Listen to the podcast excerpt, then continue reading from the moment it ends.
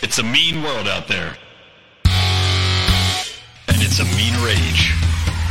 Let's change the culture. Let's change the way we think about this world. Let's have a hell of a time doing it. Welcome to Mean Age Daydream, a home for comedy, a home for some politics, and a daydream of a world that doesn't suck. I'm Brian McWilliams. Welcome to this mad world. Welcome, welcome, welcome everybody to a extra solo feed edition of Mean Age Daydream. I know I've been talking about doing these for a while, but here you go. Proof is in the pudding. That is also, of course, the name of my pants line, which, uh, of course, is pants lined with pudding mix. That way, if you're a man and you go to the bathroom and you're uh, you're shaking off after taking a pee and you get a little pee spot on your pants, when you walk out, people aren't like, "Oh, that guy peed on his pants." They're like, "Oh, look at that! That guy, uh, that guy got a little pudding on those pants," and no one's the wiser. Proof is in the pudding pants, everybody. Anywhere you can buy anything. No, but uh, yeah, I've been meaning to do more of these and just haven't had the time. Been real busy, but fortunately today, a little bit of a slow Friday, so figured what a great time to get into some topics. Drink a little whiskey, even though it's a little early, about 224 my time, but I figure why not? I brought this Yellowstone Select bourbon whiskey. I saw it at the old Bristol Farms today and figured give it a try. It's not bad. Not bad. But even if you're not drinking, I think you'll still enjoy this episode where we talk about a couple different things. Predominantly, it's going to be about the Ukraine, but then we'll get into a little goofiness with uh, everybody's favorite show about white people living in New York City in apartments that they could never afford. Friends. Yes, we'll get into that as well. So, top of the pops Tulsi Gabbard and Rand Paul among others, including Glenn Greenwald and uh, a couple other journalists, have been placed on a list of quote unquote Russian propagandists by Ukraine. Now, of course, Rand Paul is anti government expenditures. He is anti warfare. He is anti uh, the United States propping up other governments and supplying them with weapons and billions of dollars of money that we don't have, especially during recessionary times. But regardless, he's against that type of thing. Tulsi Gabbard, even though she's not great on many topics, including, of course, climate change and other things where she wants to throw money at the problem, um, she has also been very good on anti war and has been a, a, loud and vocal critic of the way in which we are handling the situation, the way in which we're uh, essentially, and as I said many times in the show, essentially helping the destruction of Ukraine, right? They, they have no chance of winning. No chance of winning. But yet, here we go. We're sending billions and billions of dollars over to them and weaponry and helping them and all this other shit. And meanwhile, their citizens, you know, 12,000 dead. And that's, I would say, probably a very conservative estimate.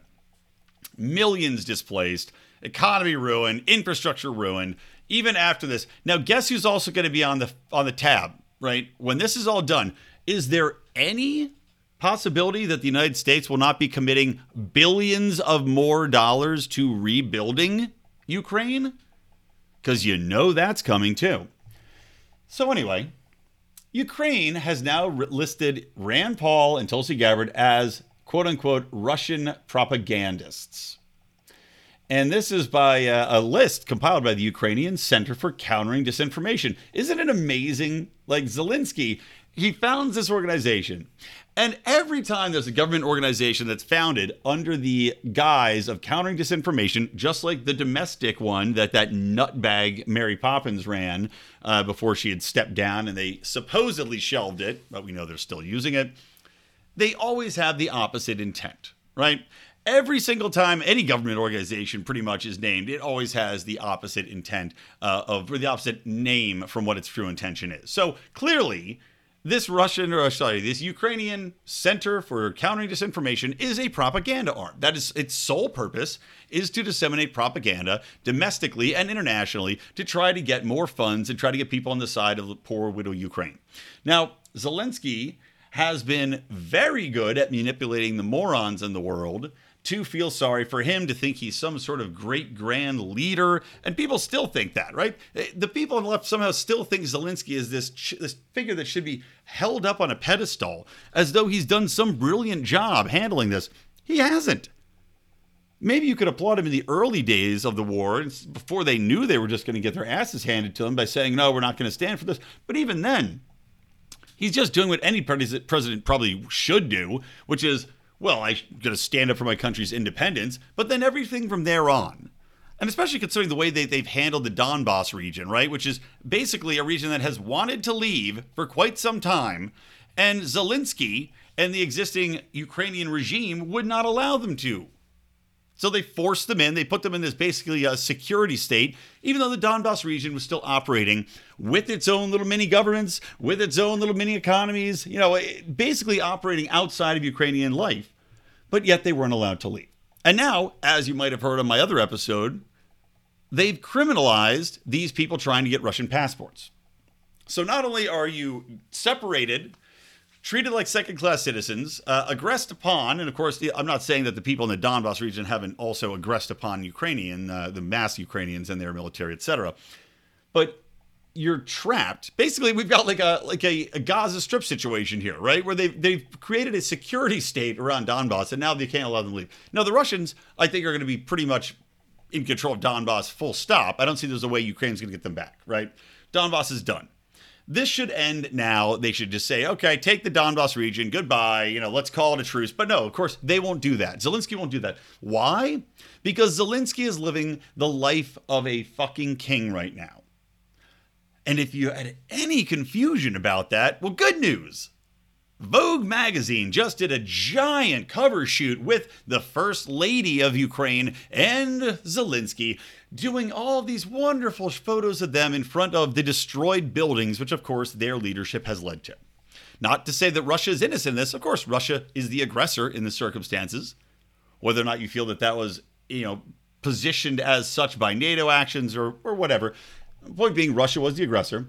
But still, Imagine having such a disconnect from what is generous tact, uh, just some sort of self awareness, to not do a fashion shoot in a what is probably a $50,000 gown in Vogue magazine standing in front of the wreckage of various institutions, various planes, various places where people, your countrymen, bled out on the ground, right? And to just think, this is a great idea. Now, the amazing thing about this is I don't think that anything will turn, especially progressives, right, who are very conscious of wealth and the trappings therein and of, of power differentials and, you know, all this shit, like looking, you know, people on the left, they regret being rich. They'll do anything they can to get rich and stay rich. But when it comes to making other people feel bad, when it comes to judging others on their wealth, well, this is a big misstep from Mr. Zelensky and uh, his wife. I don't even know or care what her name is. Let's call her Wensky Zelensky. So Wensky Zelensky's out there. They're they got them posing together in these oh very serious shots, but looking at the table and the you know the presidential mansion and all this other bullshit. The fact that they could take time out of their busy days fighting a war to take these shots, number one, highlights that I guess the crisis can't be that severe in their eyes. Number two, that they themselves are not in such dire circumstances that they can't take some time out to be photographed for what's probably three days by Vogue magazine, which, of course, what benefit does a photo shoot in Vogue magazine have for the people of Ukraine? Many of which can't buy it because you know the newsstands are on fire. They can't see it because their internet's knocked out, uh, or they're displaced in other countries and probably have more things to spend money on, like food or other forms of sustenance, than they do on Vogue magazine. Oh, that's right. Vogue magazine is the only purpose would be to win over American slash uh, I guess European progressives because that's who reads Vogue magazine the elite of the elite, the people that have the most money and the most influence, who can, uh, who can donate to Ukrainian causes. We must give these people billions. Don't you see how amazing Zelensky and Wendinsky Zelensky is? But I think it's going to be a huge misstep. I think they fucked up royally. I think this is one of the worst optical things I have ever seen for a for a what you think would be a public relations savvy individual, right? He's worked in show business. He's obviously manipulated people quite a bit to this point. The media coverage has thus far been very generous to him, despite the corruption, despite the anti democracy moves he's made, jailing political opponents and outlawing political parties and outlawing passports and all this other stuff. This is the thing that's probably going to tank him the most. This exercise in egoism, right? This exercise in pure hubris and grandiose, lavish surroundings and uh, you know the fanciful trappings of the oligarchs that were supposedly cracking down on for Russia, but yet we see the stories about Ukrainian oligarchs with strippers and uh, and yachts and everything else, and now people are going to realize, oh, he's no different. And this is all a sham. This is all to enrich himself, enrich his, his wife, to keep power and consolidate power. This is nothing about the Ukrainian people. And that's laid out plain on a 10 page fold in glossy paper. What a couple of fucking imbeciles. But on the other note, I just think it's hilarious too. I also think that them putting Rand Paul and Tulsi Gabbard on this uh, propagandist list is also going to come back and bite them. Number one, Rand Paul has been on, and I believe still is on the Foreign Relations Committee, so he does have some influence in this. But I think you can also just say, look, these guys are going they're, now they're waging a propaganda war against domestic politicians who don't want to give them billions of dollars. But on top of that, Zelensky also said that U.S. bankers were war criminals. So you're attacking not only the people that would allocate the money to you, but now you're attacking the people who could lend you the money as well. It's just, I don't know. I, I think you're seeing the uh, the end game approaching pretty damn soon here for Zelensky. But let's pivot to another thing. That'll be about 20 minute little uh, little shorty bonus for you guys. A little sip of whiskey, a little whiskey in the afternoon. So I was just laughing my ass off, right? Because the creator of Friends, or one of one of the creators of Friends, has come out and said that she is going to donate four million to Brandeis University to atone for her quote unquote internalized systematic racism. So Marta Kauffman has said that she is going to again she's she's doing it. Uh, oh, this is for a professorship in African and African American studies. Because you know, obviously, no college has that. So I guess you need another one. You need more professors. We need blacker professors, and we need four million dollars to find blacker professors to do African and African American studies. So anyway, she's donating this four four million dollars to advance her quote anti-racist views and atone for past racism. And supposedly, supposedly, she now understands how she had internalized systematic racism to the point where Brandeis put out a press release from Marta Kauffman and how the the woman has now come around and realized that obviously Friends should not have been all white casting and uh, would never have done such a thing in the past. Even though I would argue that the creator doesn't necessarily have all the say in the casting, and yeah, I mean, yeah, it was a little white. I will say that Friends a little white until they brought in uh, Aisha Ty- Alicia Tyler, Aisha Tyler, right? Super hot, tall black gal that uh, did voices for Archer and, uh, and other things. She dated Ross at one point, but other than that, I think it was pretty damn white. But regardless, to go back now and say, "Oh my God, I'm so so sorry," and right, and this is of course after you've had all these stupid ass articles come out from progressives about how Friends has a quote unquote whiteness problem, right? Because black people can't enjoy Friends uh, because of its whiteness problem, even though it was one of those popular shows in all of America among all uh, all groups at the time. Just like, you know, Family Matters. That was all black. Also super popular. Regardless.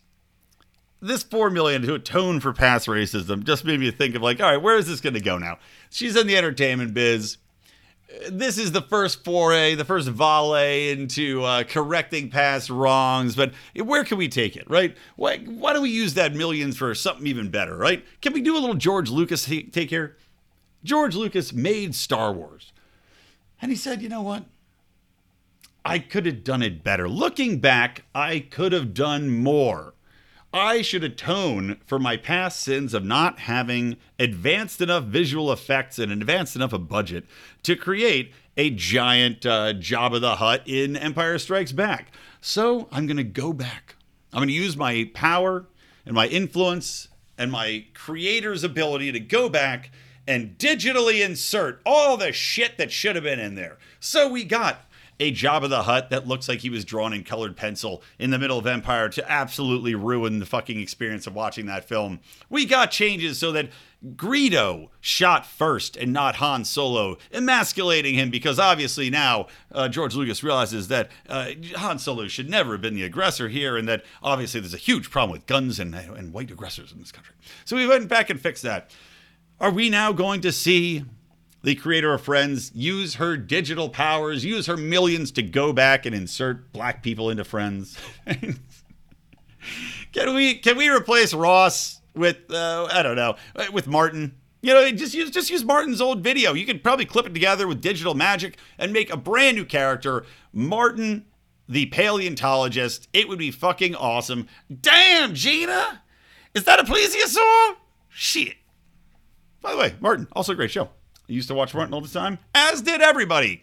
All black cast, doesn't matter. Still watched it. Don't fucking care. But point being, eh, I wouldn't be surprised. I would not be surprised, right? Retroactively, just uh, just pop it in different people. It's like you know when they use colorization in old black and white movies. Well, this is going to be colorization to black up white movies. there you go, and there's your episode title. All right, guys, enjoy your weekends. Hope you enjoyed this uh, abbreviated extra solo edition of Mean Age Daydream. And uh, don't forget to subscribe, rate, uh, give me the thumbs ups, give me all that good stuff. Reviews, also great.